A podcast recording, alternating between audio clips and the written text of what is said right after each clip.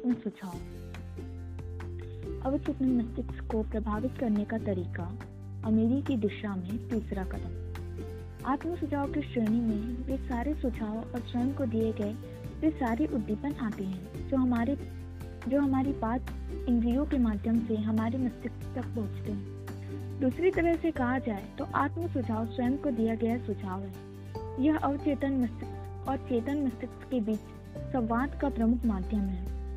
आप अपने जिन प्रबल विचारों को चेतन मस्तिष्क में रहने की अनुमति देते हैं, चाहे वे विचार नकारात्मक हो या सकारात्मक, इससे कोई फ़र्क नहीं पड़ता। वे आत्म सुझाव के सिद्धांत के द्वारा अपने आप अवचेतन मस्तिष्क तक पहुँचते हैं और इसे प्रभावित करते हैं। प्रकृति ने इंसान को इस तरह से बनाया है कि वह अपने अवचेतन मस्तिष्क तक पहुँच रहे विचारों पर पूरा नियंत्रण रख सके। हालाँकि इस बात का यह अर्थ नहीं है कि इंसान हमेशा इस नियंत्रण का प्रयोग करता है। ज़्यादातर मामलों में वह इस नियंत्रण का इस्तेमाल नहीं करता। इससे यह स्पष्ट होता है कि इतने सारे लोग जीवन भर गरीब क्यों रहते हैं? याद कीजिए, यह कहा गया है कि अवचेतन मस्तिष्क एक बगीचे की तरह होता है, जिसमें अगर बेहतर फ़सलों के बीज ना बोए गए तो अनुपयोगी पौधे प्रचुरता में उग आएँगे। आत्म सुझाव नियंत्रण की वह एजेंसी है, जिसके द्वारा इंसान अपने अवचेतन मस्तिष्क के इस बगीचे में सकारात्मक और रचनात्मक प्रकृति के बीज बोता है, या फिर वह इसकी सही देखभाल नहीं करता और नकारात्मक और विध्वंसात्मक प्रकृति के विचारों को इस बगीचे में अंदर चले जाने की अनुमति देता है। धन को अपने हाथ में देखिए और महसूस कीजिए। इच्छा वाले अध्याय में जो छह कदम दिए गए हैं, उनके अंतिम, उनके सबसे अंतिम कदम में आपको यह निर्देश दिया गया है, आपको यह निर्देश दिया गया है कि आप हर दिन दो बार धन की इच्छा के अपने लिखे हुए वक्तव्य को ज़ोर से पढ़ें और यह कल्पना करें और अनुभव करें जैसे वह धन आपके पास है और आप उसके स्वामी हैं। इन निर्देशों का पालन जब आप पूर्ण आस्था की भावना से करते हैं तो आप अपनी इच्छित वस्तु को सीधे अपने अवचेतन मस्तिष्क तक पहुँचा देते हैं। इस तरीके को बार बार दोहराने से आप अपने आप अपने आप विचारों की ऐसी आदतें डाल लेते हैं, जो आपकी इस बात में मदद करता है कि आप अपनी इच्छा को अधिक को इसके आर्थिक समतुल्य में बदलने के लिए सही प्रयास करें। अध्याय दो में बताए गए छह कदमों की तरफ़ लौटे और आगे पढ़ने से पहले उन्हें दोबारा पढ़ें। सावधानी से दोबारा पढ़ें। फिर जब आप इस तक पहुँचे, आप बहुत सावधानी से उन चार निर्देशों को पढ़ें जो आपके मास्टर माइंड समूह के संगठन के बारे में दिए गए हैं, जिनका वर्णन सुव्यवस्थित योजना वाले अध्याय में है। आत्म सुझाव के बारे में दिए गए इन दोनों तरह के निर्देशों की तुलना करने पर आप यह जान जाएँगे कि इन निर्देशों में आत्म सुझाव के सिद्धांत पर अमल करना शामिल है। इसलिए अपनी इच्छा के वक्तव्य को ज़ोर से पढ़ते समय याद रखें। जिसके द्वारा आप धन की चेतना विकसित करने का प्रयास कर रहे हैं। कि सिर्फ़ शब्दों को पढ़ने से ही काम नहीं चलेगा। जब तक कि आपके शब्दों में प्रबल भावना या प्रबल इच्छा ना हो, आपका अवचेतन मस्तिष्क उन्हीं विचारों को पहचानता है और उन्हीं के अनुसार काम करता है, जिनमें प्रबल भावना और प्रबल इच्छा होती है। यह इतना महत्वपूर्ण तथ्य है कि जिसे हर अध्याय में दोहराया जाना चाहिए, क्योंकि इस समझ का अभाव ही वह प्रमुख कारण है इसकी वजह से आत्म सुझाव के सिद्धांत का पालन करने वाले अधिकांश लोगों को इसके अपेक्षित परिणाम नहीं मिल पाते। साधारण भाव रहित शब्द अवचेतन मस्तिष्क को प्रभावित नहीं करते। आपको तब तक अच्छे परिणाम नहीं मिलेंगे, जब तक कि आप यह न सीख जाए कि आस्था और भावना के साथ किस तरह से शब्दों या विचारों को अवचेतन मस्तिष्क तक पहुँचाया जाए जब आप पहली बार ऐसा करने की कोशिश करेंगे तो ऐसा हो सकता है कि आप अपनी भावनाओं को नियंत्रित ना कर पाए या इन्हें सही तरीके से अभिव्यक्त ना कर पाए। अगर ऐसा होता है तो हताश ना हो। याद रखें, इस तरह की कोई संभावना नहीं है कि बिना कुछ दिए कुछ मिलेगा। अगर आपकी इच्छा भी हो तो भी आप धोखा नहीं दे सकते। अपने अवचेतन मस्तिष्क को प्रभावित करने की सामर्थ्य हासिल करने के लिए आपको कीमत चुकानी पड़ेगी। और वह कीमत यहाँ पर दिए गए सिद्धांतों का अनुसरण करने की लगन। आप इससे कम कीमत पर इस सामर्थ्य या योग्यता को विकसित नहीं कर सकते। आप और केवल आप ही यह फैसला करना है कि आप जिस पुरस्कार के लिए प्रयास कर रहे हैं, धन की चेतना, वह प्रयास इतना बड़ा है या नहीं जिसकी इतनी कीमत चुकाई जाए।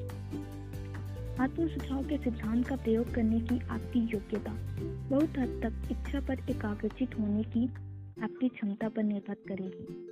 जब तक कि इच्छा, यह इच्छा धड़कती हुई आग की तरह प्रबल ना हो जाए। आपकी एकाग्रता की शक्तियों को किस तरह प्रबल किया जाए? जब आप दूसरे अध्याय में दिए गए छह कदमों से संबंधित निर्देशों का अनुसरण शुरू कर, करें तो यह आवश्यक है कि आप एकाग्रता के सिद्धांत का प्रयोग करें। यहाँ पर आपको यह सुझाव दिया जाता है कि आप किस तरह एकाग्रता का अधिक प्रभावी प्रयोग करें। जब आप इन छह कदमों के पहले कदम का प्रयोग शुरू करें तो आपको निर्देश देता है कि आप अपने मस्तिष्क में वह धनराशि निर्धारित करें जो आप चाहते हैं। तो अपने विचारों को उस निश्चित धनराशि पर एकाग्र करें। अपनी आँखें बंद करके अपना पूरा ध्यान लगाएँ, जब तक कि आप उस धनराशि को भौतिक रूप में सचमुच ना देख लें। हर दिन कम से कम एक बार ऐसा करें। जब आप यह करें तो इस अध्याय में दिए गए निर्देशों का अनुसरण करें और अपने आप को सचमुच उतनी धनराशि के स्वामी के रूप में देखें। यहाँ पर एक अत्यंत महत्वपूर्ण तथ्य बताया जा रहा है। अवचेतन मस्तिष्क उन निर्देशों को स्वीकार करता है, जो पूरी आस्था की भावना के साथ दिए जाते हैं और उन आदेशों पर कार्य करता है। हालाँकि अक्सर इन आदेशों को बार बार दोहराना पड़ता है और तभी अवचेतन मस्तिष्क उन आदेशों पर पालन करता है। इस वक्तव्य का अनुसरण करते हुए संभावना पर विचार करें। कि आप अपने अवचेतन के साथ एक पूरी तरह उचित धोखा कर रहे हैं, पर आप उसे विश्वास दिला रहे हैं, क्योंकि आपको यह विश्वास है कि जिस धनराशि की आप कल्पना कर रहे हैं, वह आपका इंतज़ार कर रही है। और अब यह आपके अवचेतन मस्तिष्क का काम है कि वह आपको उस धनराशि को हासिल करने के व्यवहारिक तरीके सुझाए, जिस पर आपका अधिकार है।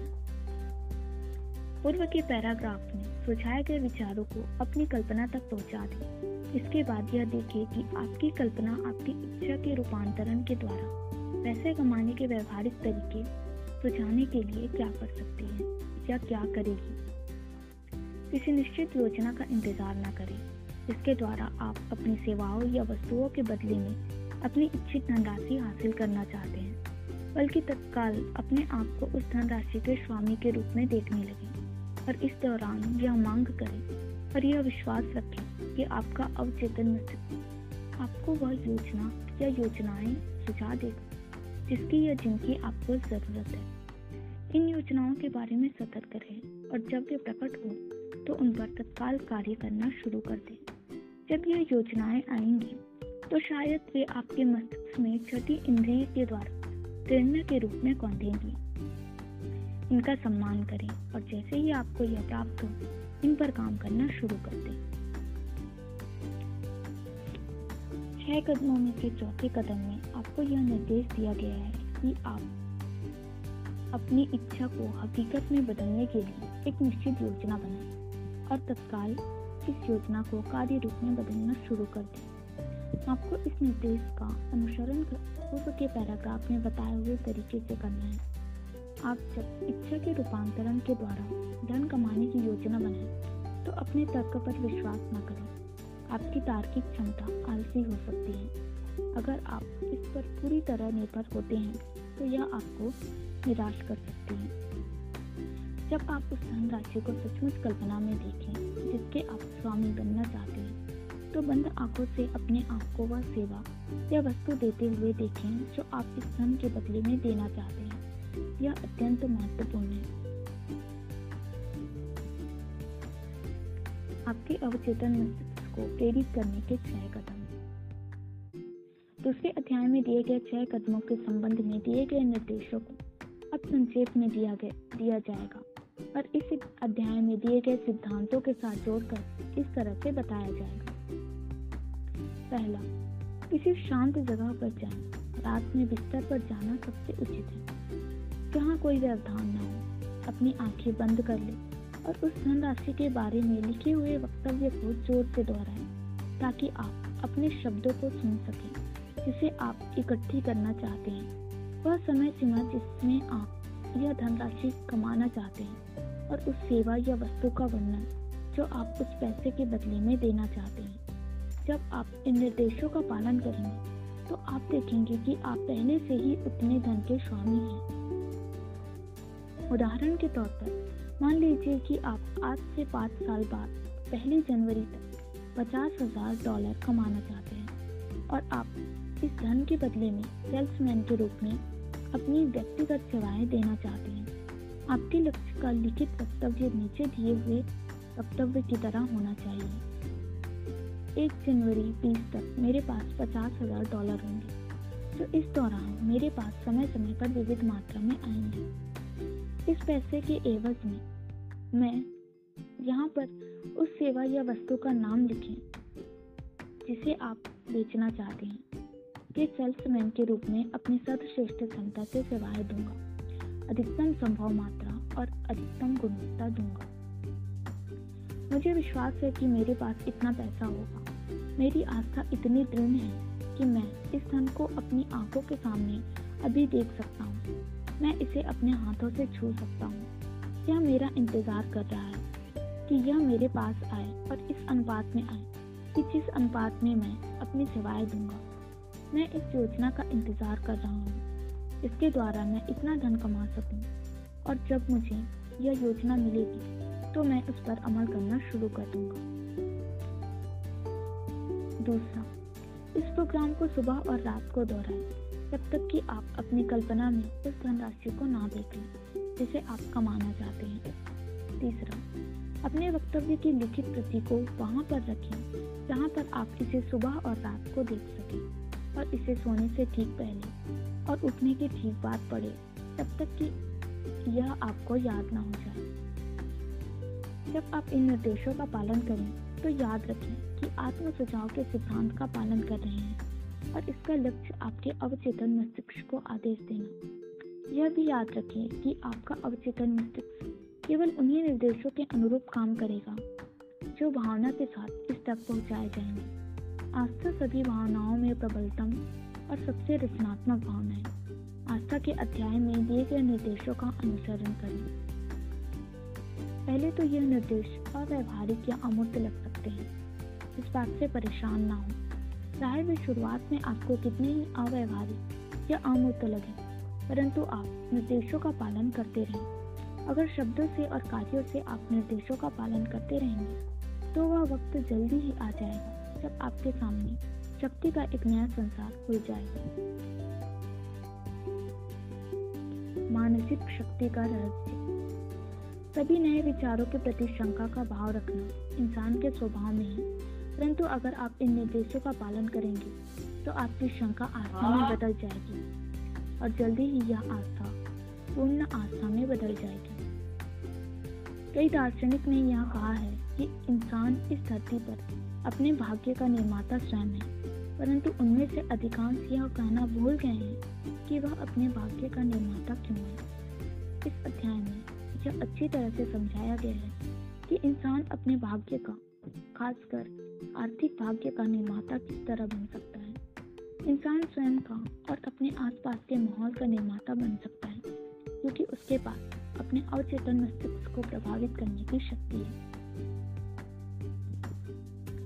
इच्छा को धन में रूपांतरित करने की तकनीक में आत्म सुझाव का प्रयोग शामिल है, जिसके द्वारा इंसान अपने अवचेतन मस्तिष्क तक पहुँच सकता है और इसे प्रभावित कर सकता है।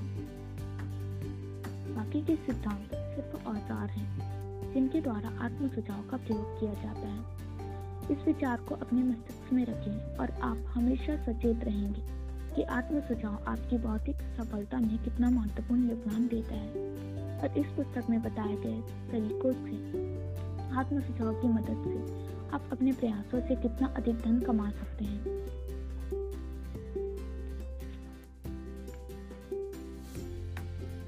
जब आप पूरी तरह से पुस्तक पढ़ लें तो आप दोबारा इस अध्याय पर लौटें और भावना और कार्य की दृष्टि से इस निर्देश का अनुसरण करें। पूरे अध्याय को हर रात को एक बार, पूरे अध्याय को हज़ार को एक बार ज़ोर से पढ़ें, जब तक कि आपको यह पूरी तरह से विश्वास न हो जाए कि आत्म सुझाव का सिद्धांत नमदार है और यह आपके लिए वह सब हासिल कर सकता है जिसके बारे में दावा किया गया है। जब आप इसे पढ़ें तो हर उस वाक्य को रेखांकित कर लें, जिसने आपको प्रभावित किया है। इस निर्देश का पूरी तरह से पालन करें। और यह बताएगा कि सफलता के सिद्धांतों को आप पूरी तरह से कैसे समझा सकते हैं और उन्हें अपने जीवन में कैसे उतार सकते हैं। हर मुश्किल, हर असफलता, हर दुख में इसके बराबर या इससे बड़े लाभ का बीज छुपा होता है।